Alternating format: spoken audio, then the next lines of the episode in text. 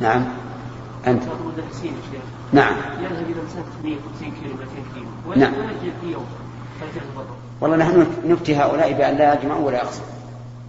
نفتيهم أن لا يجمعوا ولا يقصروا. اللي يروحون يدرسون 150 كيلو ويرجعون بيوم حتى هم أنفسهم يعتقدون أنهم غير مسافرين. ولولا أنهم يسمعون مثلا أن من العلماء من يقول آه، السفر 83 كيلو ما فكروا إطلاقا أنهم مسافرون. نعم. الواجب ليس بواجب يعني أنا ما ادري حديث عائشه المقصود تبين حال الصلاة فقط. إن أول ما فرضت كذا ثم زيد فيها. نعم وقدر على الفريضه الأولى. يعني معناها ما تغيرت ما زيد فيها. وكون الصحابة رضي الله عنهم يجمعون على الصلاه خلف عثمان بدون ان أن يجلسوا في التشهد الأول أو أن يصلوا وحدهم يدل على أنه ليس بواجب وشيء عليه جمهور الصحابة يعني ما يستطيع الإنسان أن يقول إنه واجب نعم هل هذه المسافة أو هذا الزمن الذي سافر ذهب يعني سافر أم لا؟ ما الأصل؟ ما الأصل؟ تسألني عن هذا طيب ما الأصل؟ عدم السفر إيه ما في الأصل أن السبب المبيح لم يتم. شككنا فالأمر واسع. نقول آه، تبقى على على أنك لست بمسافر نعم. ثلاثة. طيب. باب يقصر إذا خرج باب باب يقصر إذا خرج من موضعه. وخرج علي عليه السلام فقصر وهو يرى البيوت. فلما رجع قيل له هذه الكوفة أنا عندي مصحح رضي الله عنه. لا ما عندي مصحح نعم. وخرج علي رضي الله عنه فقصر وهو, يل وهو يرى البيوت فلما رجع قيل له هذه الكوفة؟ قال لا حتى ندخلها. هذا يعني متى متى يجوز للمسافر أن يقصر؟ نقول إذا خرج من عامل القرية جاز أن يقصر ولو لم يكن بينه وبينها إلا ذراع. وإذا رجع إلي إليها جاز أن يقصر ولو لم يكن بينه وبينها إلا ذراع لأن علي رضي الله عنه كان يفعل هذا. فعلى هذا نقول الذين يسافرون من المطار القصيم من أهل عنيزة أو بريدة أو المدنب أو الرص أو الكريه وغيره هل يقصرون في المطار؟ نعم يقصرون. يقصرون. وكذلك أيضا في مطار الرياض الذين يخرجون إلى المطار يقصرون. وكذلك في مطار جدة. والمقصود ومقصود بمطار الرياض المطار الجديد أما القديم فهو في نفس البلد الآن. فالمهم أنه لا يشترط أن يغيب الإنسان عن البلد بل متى خرج عن حد البلد جاز له أن يقصر وجاز له أن يفطر في رمضان وكذلك أيضا لو رجع جاز له أن يقصر حتى يدخل البلد وجاز له أن يأكل ويشرب حتى يدخل البلد. بل وعلى قول الراجح في مسألة الصوم جاز له أن يأكل ويشرب ولو في البلد. إذا كان إذا كان دخل البلد مفطرا. نعم. حدثنا أبو نعيم حدثنا أبو نعيم قال حدثنا سفيان عن محمد بن المنكدر وإبراهيم بن ميسرة عن أنس رضي الله عنه قال صليت الظهر مع النبي صلى الله عليه وسلم بالمدينة أربعا والعصر بذي الحليفة ركعتين. والحليفة قريبة من من المدينة لكنها منفصلة عنها. يعني مراد البخاري رحمه أنه لا يشترط أن يقطع المسافة حتى نبيح له القصر. بل يباح له القصر وإن لم يقطع المسافة. حدثنا عبد الله بن محمد قال حدثنا سفيان عن الزهري عن عروة عن عائشة رضي الله عنها قالت الصلاة أول ما فرضت ركعتين فأقرت صلاة السفر وأتمت صلاة الحضر. قال الزهري فقلت لعروة ما بال عائشة ما بال عائشة ما بال عائشة تتم؟ قال تأولت ما تأول عثمان. قول أول ما فرض أول ما فرضت قالت الصلاة أول أول ما فرضت ركعتين. وفيها إشكال من حيث العراق ولذلك فيه نسخة ركعتان. فإذا كانت ركعتان فلا إشكال. وإذا كانت ركعتين ففيه إشكال. ولكن جوابه أن يقال أول ما الصلاة أول ما فرضت فرضت ركعتين. فيكون مفعولا ثانيا أو حالا من من نائب الفاعل في الفعل المحذوف. فأقر صلاة السفر وأتمت صلاة الحضر. ومتى كان هذا هذا الإقرار والإتمام؟ بعد الهجرة لما هاجر النبي صلى الله عليه وسلم زيد في صلاة الحضر. فقلت لعروة ما بال عائشة؟ عروة من عروة؟ ابن الزبير. وعائشة خالته ما بال عائشة تتم؟ قال تأولت كما تأول ما تأولت ما تأول عثمان رضي الله عنه وذلك في إتمامه في منى ولم يبين لم يبينه ولعله في الشرح إن شاء الله. ما يمدينا انتهى الوقت. نعم. بسم الله والحمد لله وصلى الله وسلم على عبده ورسوله نبينا محمد وعلى آله وصحابته أجمعين. قال الإمام أبو عبد الله البخاري رحمه كتابه الصحيح في كتاب تقصير الصلاة باب يصلي المغرب ثلاثا في السفر حدثنا أبو اليمان قال أخبرنا شعيب عن الزهري أنه قال أخبرني سالم, سالم عن عبد الله بن عمر رضي الله عنهما أنه قال رأيت رسول الله صلى الله عليه وسلم إذا أعجله السير في السفر يؤخر المغرب حتى يجمع بينها وبين العشاء. قال سالم وكان عبد الله يفعله إذا أعجله السير. وزاد الليث قال حدثني يونس عن ابن شهاب قال سالم كان ابن عمر رضي الله عنهما يجمع بين المغرب والعشاء بين المغرب والعشاء في المزدلفة قال سالم وأخر ابن عمر المغرب. وكان استصرخ على امرأته صفية بنت أبي عبيد. فقلت لا فقلت له الصلاة. فقال سر. فقلت الصلاة. فقال سر. حتى سار ميلين أو ثلاثة. ثم نزل فصلى. ثم قال هكذا رأيت النبي صلى الله عليه وسلم يصلي إذا أعجله السير. وقال عبد الله رأيت النبي صلى الله عليه وسلم إذا أعجله السير يؤخر المغرب فيصلي, فيصلي يؤخر المغرب فيصليها ثلاثا ثم يسلم ثم قلما يلبث حتى يقيم العشاء فيصليها ركعتين ثم يسلم ولا يسبح بعد العشاء حتى يقوم من جوف الليل. نعم المغرب في السفر لا تقصر. لأنها لأنه لا يمكن قصرها إن قصرتها على ركعة أجحفت بها. وعلى ركعتين فاتت الوترية لأنها وتر النهار. وعلى ركعة ونصف من باب أولى وأبعد وأبعد. إذا فلا تقصر. الفجر أيضا لا تقصر. لأنك إذا قصرتها صارت وترا. وصار في الفرائض وتران. ثم إن, إن, إن صلاة الفجر تطول فيها القراءة. وهذا ينافي أن تكون مقصورة لكن المعنى الأول أسد وهو أنه لو قصرت صلاة الفجر لكانت إيش؟ وترا. وصار في, في صار وتران في, في, في الفرائض. نعم. أما هذا الحديث فنرغب أن نشوف أنه يقول استصرخ عن امرأته صفية بنت أبي عبيد. ابن حجر. ابن حجر أو فتح الباري الأول؟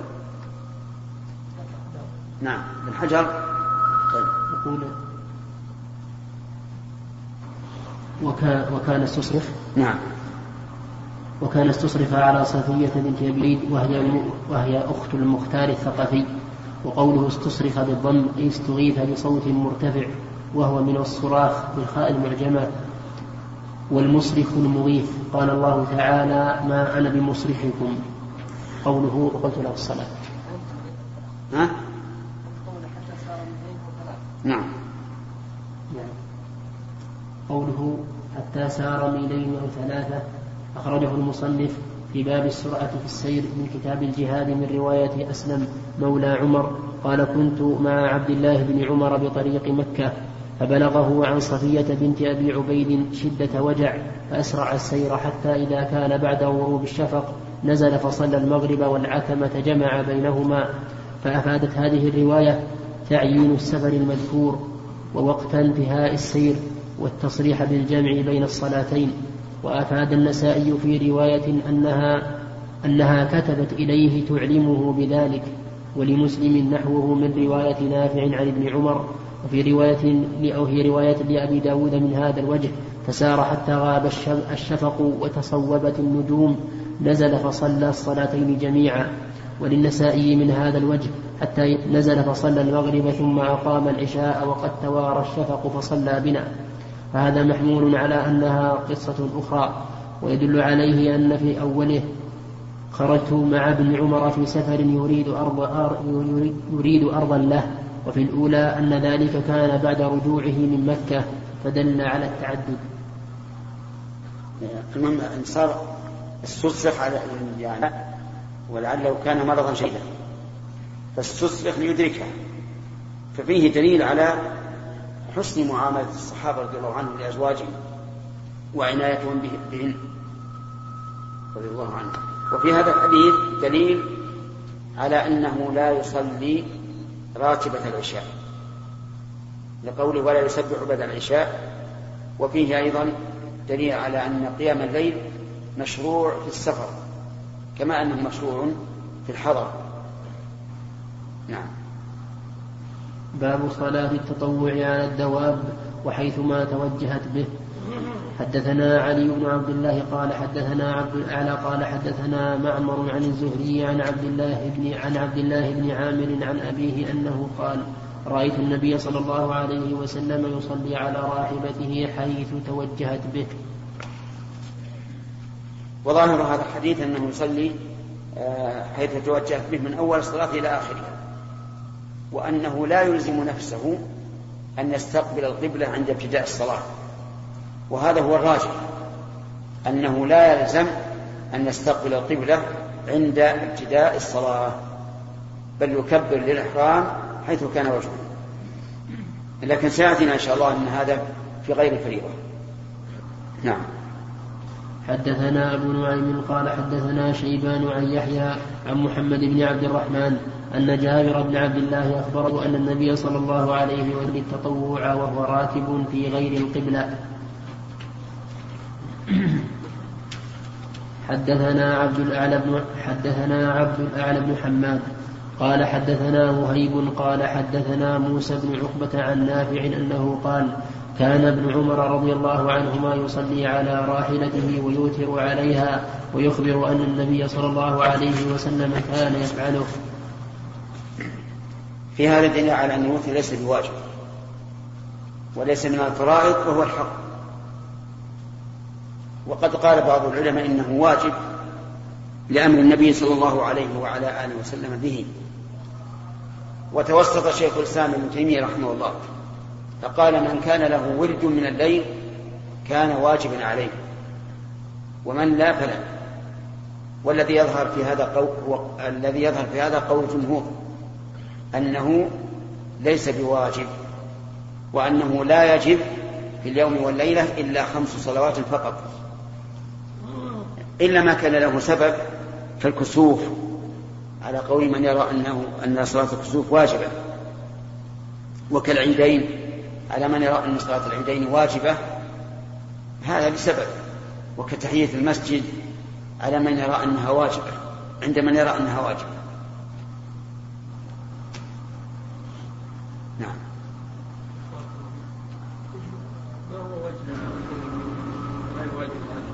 الوجه؟ لأنه صرح بأنه لا يصلي عليها المكتوب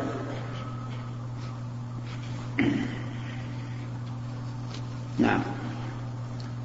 باب الإيماء على الدابة. حدثنا موسى قال حدثنا عبد العزيز بن مسلم حدثنا عبد العزيز بن مسلم قال حدثنا عبد الله بن دينار قال كان عبد الله بن عمر رضي الله عنهما يصلي في السفر على راحلته أينما توجهت يومئ. وذكر عبد الله أن النبي صلى الله عليه وسلم كان يفعله. باب ينزل للمكتوبة حدثنا يحيى بن بكير قال حدثنا الليث عن عقيل عن ابن شهاب عن عبد الله بن عامر بن ربيعة أن عامر بن ربيعة أخبره قال رأيت رسول الله صلى الله عليه وسلم وهو على الراحلة يسبح يومئ برأسه قبل أي و... قبل قبل أي وجهة توجه. قبل أي وجه توجه. ولم يكن رسول الله صلى الله عليه وسلم يصنع ذلك في المكتوبة وقال الليث وقال الليث حدثني يونس عن ابن شهاب قال قال سالم كان عبد الله يصلي على دابته من الليل وهو مسافر ما يبالي حيثما كان وجهه. قال ابن عمر وكان رسول الله صلى الله عليه وسلم يسبح على الراحلة قبل أي وجه توجه ويوتر عليها غير أنه لا يصلي عليها المكتوبة في هذا دليل لقولهم غير أنه لا يصلي عليها المكتوبة على أن ما ثبت في النفل ثبت في الفرض فلهذا احتاجوا أن يقولوا غير أنه لا يصلي عليها المكتوبة لأنهم لو لم يقولوا هذا لقلنا يصلي عليها المكتوبة. كيف؟ هل الإيمان يومي برأسه؟ أي في الركوع ويجعل السجود أخضر نعم. حدثنا معاذ بن فضالة قال حدثنا هشام عن يحيى عن محمد بن عبد الرحمن بن ثوبان قال حدثني جابر بن عبد الله أن النبي صلى الله عليه وسلم كان يصلي على راحلته نحو المشرق فإذا أراد أن يصلي المكتوبة نزل فاستقبل القبلة. باب صلاة التطوع على الحمار. فإذا أراد أن يصلي المكتوبة نزل فاستقبل القبلة. يعني وأتى ببقية أركان الصلاة. من الركوع والسجود والرفع منهما. نعم. باب أهل العلم يقولون أن السائق حج الأيام لا ينبغي ان يسمى نعم. وبعض الناس يقول وأنا منهم. لكن شيخ من الناس من جربه إيه؟ يقول يعني لا مرة ولا مرة مرارا وهذا ما في إشكال لأن الامام يؤمن قليلا وهو ينظر ولا يعني يشغله ذلك عن القيادة. هذا نادر والنادر لا حكم له. لكن أكثر الناس إذا دخل في الصلاة فإما أن ينظر إلى إلى الخط وينصت للسيارة وصوتها وإما أن يقبل على صلاته. لكن هذا نادر. الناس منها نعم هذا هو الأصل. لكن لو قال قائل أنا أنا عندي قدرة على أن أتولى القيادة. ويحضر قلبي في الصلاة ربما يقول الحمد لله إذا أمكنت لا بأس والكلام على العموم نعم نعم يا سليم سليم اللهم صل وسلم نعم يدل على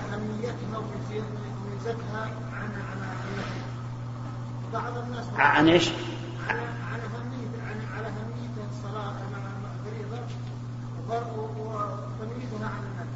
نعم. كثير من الناس اليوم يهتم بالتراويح في رمضان أكثر من صدقت. وهذا وارد. في الصلاة وفي الصدقة وفي الحج. لأن الشيطان يلعب بابن آدم. تجد بعض الناس يتصدق بمائتين ثلاثمائة. أربعمائة صدق. لكن لو قلنا يجب عليك أن تزكي بمئة صار يحمر وصفر لعلكم تجدون لي رخصة. أفهمت؟ وكذلك في الحج.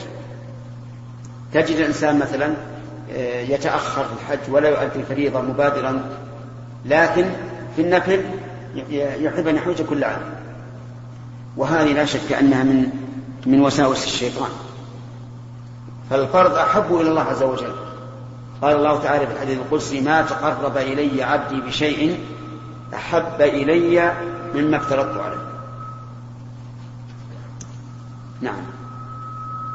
باب صلاة التطوع على الحمار. حدثنا أحمد بن سعيد قال حدثنا حبان قال حدثنا همام قال حدثنا أنس بن سيرين أنه قال استقبلنا قال استقبلنا أنسا حين قدم من الشام. فلقيناه بعين التمر. فرأيته يصلي على حمار ووجهه ووجهه من ذا الجانب يعني عن يسار القبلة. فقلت رأيتك تصلي لغير القبلة. فقال لولا أني رأيت رسول الله صلى الله عليه وسلم فعله لم أفعله رواه ابن طهمان عن حجاج عن أنس بن سيرين عن أنس رضي الله عنه صلى الله عليه وسلم. وفي هذا تواضع النبي صلى الله عليه وعلى آله وسلم إذا قلنا إن قوله ليفعله يشمل الركوب على الحمار وأنه ليس خاصا باستقبال جهة سير والحديث محتمل لكن لا شك أن الرسول عليه الصلاة والسلام يركب الحمار. ففي حديث معاذ أنه كان رديف النبي صلى الله عليه وسلم على حمار. وفيه أيضا تواضع الصحابة رضي الله عنهم. أنس خادم رسول الله صلى الله عليه وسلم ومع ذلك يركب الحمار. وفيه دليل على طهارة الحمار أيضا لأن الراكب لا يخلو من عرق خصوصا في أيام الصيف. وكذلك الحمار لا يخلو من عرق فيبتل ثوبه أو جسده بعرق الحمار. ولو كان نجسا لا لا ذكروا التحرز عنه وهذا هو الحق أن الحمار ظاهر في الحياة ولهذا لو شرب في ماء فهل يجوز أن تت... السؤال لواحد هل يجوز أن تتوضأ به؟ أنت شرب الحمار في ماء في إناء يجوز أن تتوضأ به؟ يجوز لأنه لأنه طاهر أي نعم إيه. نعم آدم.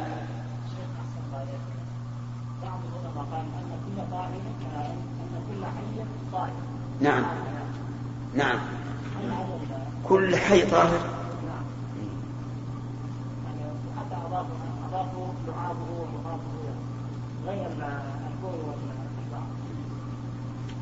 والكلب. الرسول يقول فليصلوا سبع مرات كتاب التراب. وقول الرسول إنها ليست بنجس في الهرة. يدل على أن الأصل في مثل هذه الحيوان النجاسة. نعم. في كلام حول يعني صلاة النبي هل صلى على حمار أو نعم. قال ابن حجر رحمه الله وهل يؤخذ منه أن النبي صلى الله عليه وسلم صلى على حمار؟ فيه احتمال وقد نازع بذلك الإسماعيلي فقال خبر أنس إنما هو في صلاة النبي صلى الله عليه وسلم راكبا تطوعا لغير القبلة فإفراد الترجمة في الحمار من جهة السنة من جهة السنة لا وجه من جهة السنة لا وجه له عندي. انتهى. وقد روى السراج من طريق يحيى بن سعيد عن أنس أنه رأى النبي صلى الله عليه وسلم يصلي على حمار وهو ذاهب إلى خيبر إسناده حسن. وله شاهد عند مسلم من طريق عمرو بن يحيى المازني عن سعيد بن يسار عن ابن عمر. رأيت النبي صلى الله عليه وسلم يصلي على حمار وهو متوجه إلى خيبر. فهذا يرجح الاحتمال الذي أشار إليه البخاري. على أن البخاري رحمه الله قال باب صلاة التطوع على الحمار ولم يقل باب صلاة النبي. ومن المعلوم أنه يكتفى بفعل الصحابي في مثل هذا. فلا اعتراض على البخاري أبدا سواء ثبت أن النبي صلى الله عليه وسلم صلى على الحمار أم لم يثبت؟ فالبخاري لم يقل باب صلاة النبي. نعم. إيش؟ هل الصلاة على السيارة خاص يعني في هذا الوقت خاص في السفر أو يجوز في الحضر؟ ما لا الحضر لا يجوز. لا في السجارة ولا في الحمار ولا في الفرس إنما هو في السفر فقط. لأن السفر الإنسان محتاج إلى أن أن يسير أن يسير. وربما يكون مانعا له من التقوى إذا قلنا لا تنزل. إذا قلنا لا لا تصلي على الراحلة أما في الحضر الحمد لله. يذهب إلى بيته ويصلي. ثلاثة؟ نعم. باب من باب من لم يتطوع في السفر دبور الصلاة وقبلها. نعم. حدثنا يحيى بن سليمان قال حدثني ابن وهب قال حدثني عمر بن محمد أن حفص بن عاصم قال سافر ابن عمر رضي الله عنهما فقال صحبت النبي صلى الله عليه وسلم فلم أره يسبح في السفر وقال الله جل ذكره لقد كان لكم في رسول الله أسوة حسنة. اللهم صل وسلم عليه. هذا فيه فائدة عظيمة وهو أن ما تركه النبي صلى الله عليه وسلم مع وجود سببه تكون السنة في في تركه. وعلى هذا فالسنة سنة اتباع السنة سواء كانت فعلية أم تركية. إذا وجد السبب في حياة الرسول عليه الصلاة والسلام ولم يفعل علمنا أنه أن تركه هو السنة. وهذا استدلال واضح من ابن عمر رضي الله عنهما والآية فيه أيضا واضحة. نعم. حدثنا مسدد قال حدثنا يحيى عن عيسى بن حفص عن عيسى بن حفص بن عاصم قال حدثني أبي أنه سمع ابن عمر يقول صحبت رسول الله صلى الله عليه وسلم فكان لا يزيد في السفر على ركعتين وأبي بكر وعمر وعثمان كذلك رضي الله عنهم. هذا لا يستقيم يا عبد الرحمن. وأبي بكر. كيف؟ ما يستقيم. الوصف يعني. ها؟ أنا عندي وأبا بكر. إي نعم وأبا بكر. أي أنت قلت وأبي بكر. خطأ. نعم. أخطأت. طيب. نعيد. لا ما حاجة خطأ في أعراب وسمع إخوان. باب تطب باب باب من تطوع في السفر في غير دبر الصلوات وقبلها. وركع النبي صلى الله عليه وسلم ركعتي الفجر في السفر. حدثنا حفص بن عمر. قال حدثنا شعبة عن عم عن عمرو عن ابن أبي ليلى أنه قال ما أنبأنا أحد أنه رأى النبي صلى الله عليه وسلم صلى الضحى غير أم هانئ. ذكرت أن النبي صلى الله عليه وسلم يوم فتح مكة اغتسل في بيتها فصلى فصلى ثمان ركعات. فما رأيته صلى صلاة أخف منها غير أنه غير أنه يتم الركوع والسجود.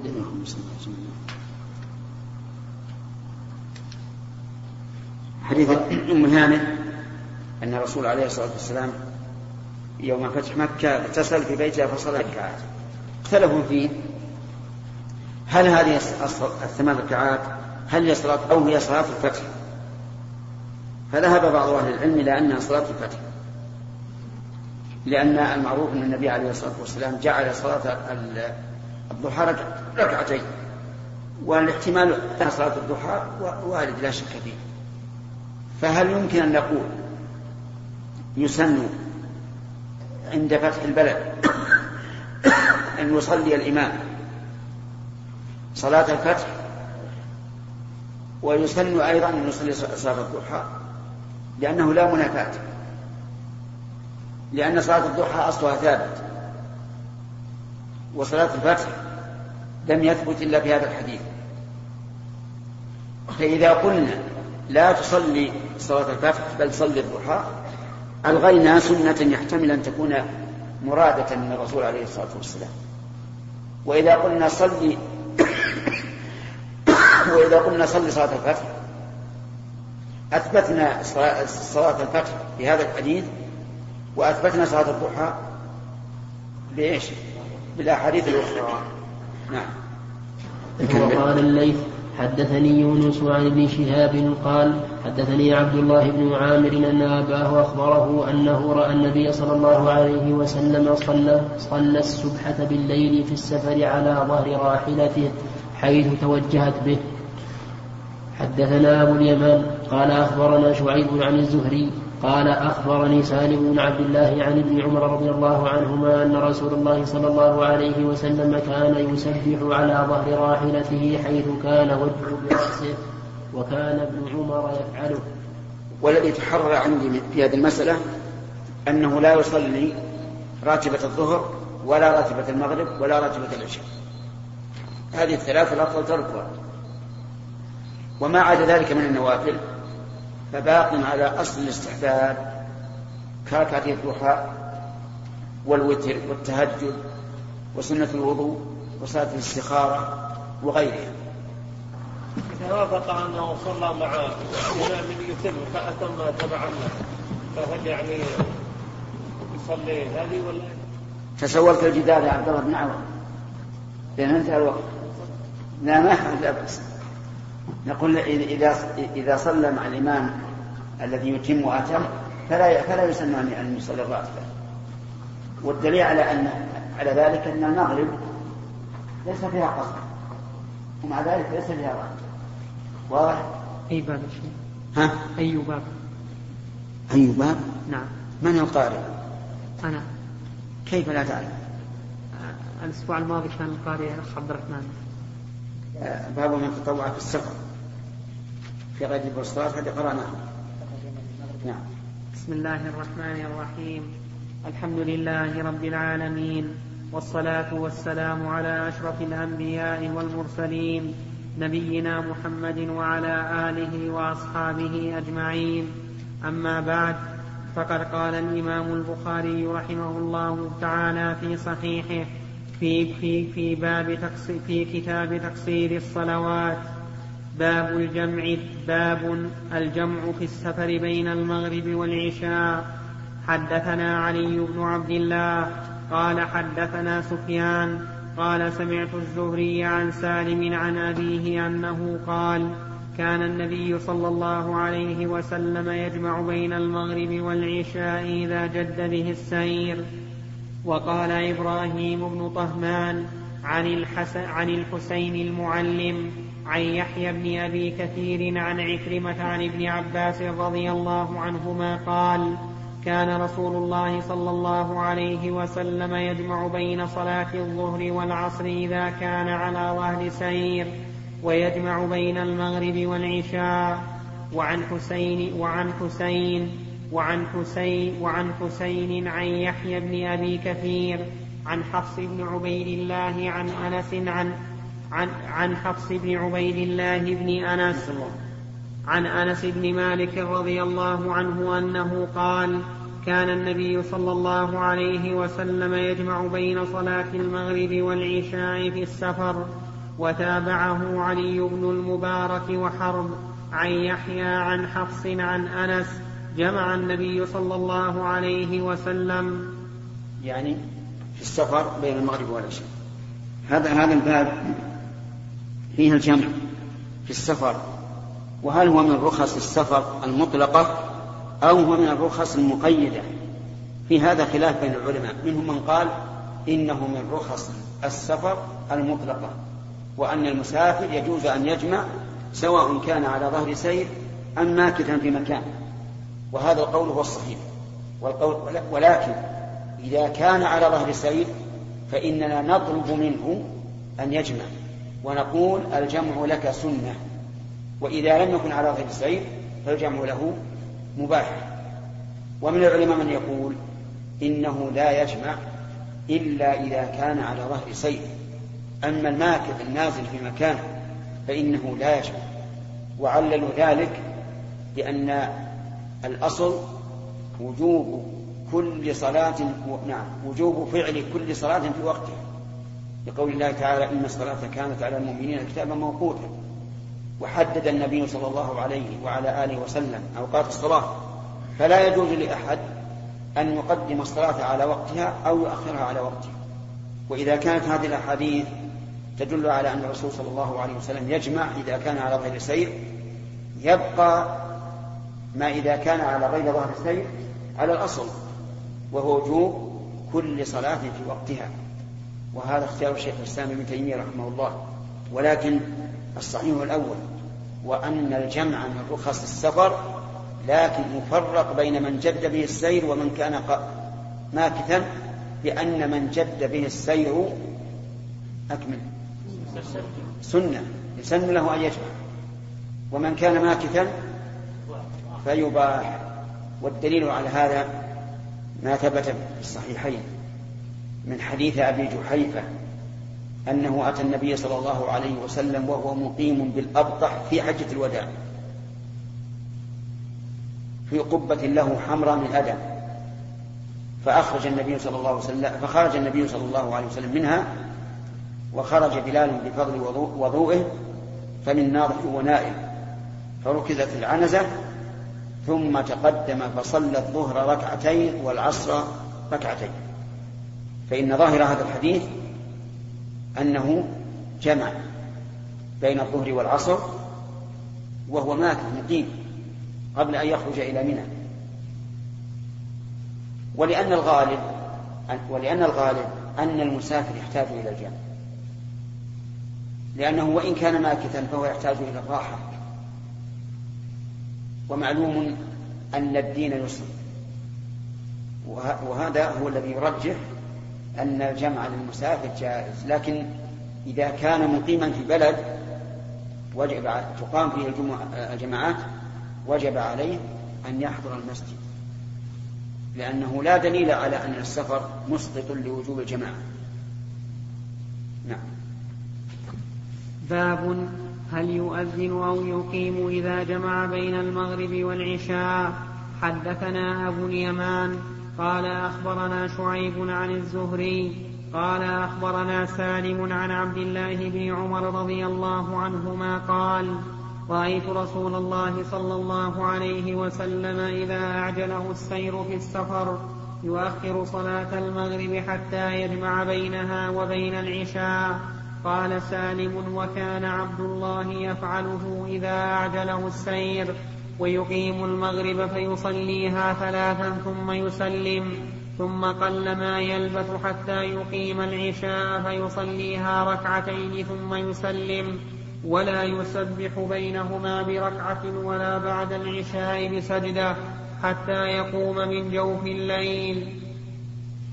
وهل يشترط أن تتوالى الصلاتان؟ فرق بعض العلماء بينه بين جمع التقديم وجمع التأخير. فقال أما في جمع التقديم فتشترط الموالاة وأما في جمع التأخير فلا تشترط. واختار شيخ الإسلام رحمه الله أنه لا تشترط الموالاة لا في جمع التقديم ولا في جمع التأخير. وقال إنه إذا جاز الجمع فإن ذلك يعني أن الوقت أن الوقتين صارا وقتا واحدا. فيجوز أن يصلي هذه في أول وقت وهذه في آخره ولكنه لا شك أن الاحتياط أن يوالي بين الصلاتين في جمع التقديم. أما جمع التأخير فقد دلت السنة على أنه لا تشترط الموالاة. فإن رسول الله صلى الله عليه وسلم في حجة الوداع لم يصلي المغرب والعشاء إلا في مزدلفة. فصلى المغرب ثم أناخ كل إنسان بعيره في منزله الذي يريد أن ينزل فيه ثم أقام فصلى العشاء. وهذا لا شك أنه يخل بالموالاة لو كانت الموالاة شرطا لم يصح هذا هذا العمل. نعم. حدثنا إسحاق. قال حدثنا عبد الصمد.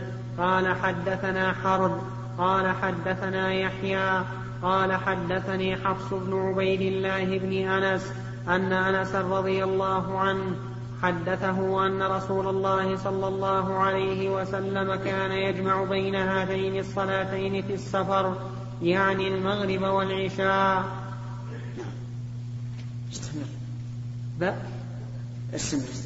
باب يؤخر الظهر إلى العصر إذا ارتحل قبل أن تزيغ الشمس.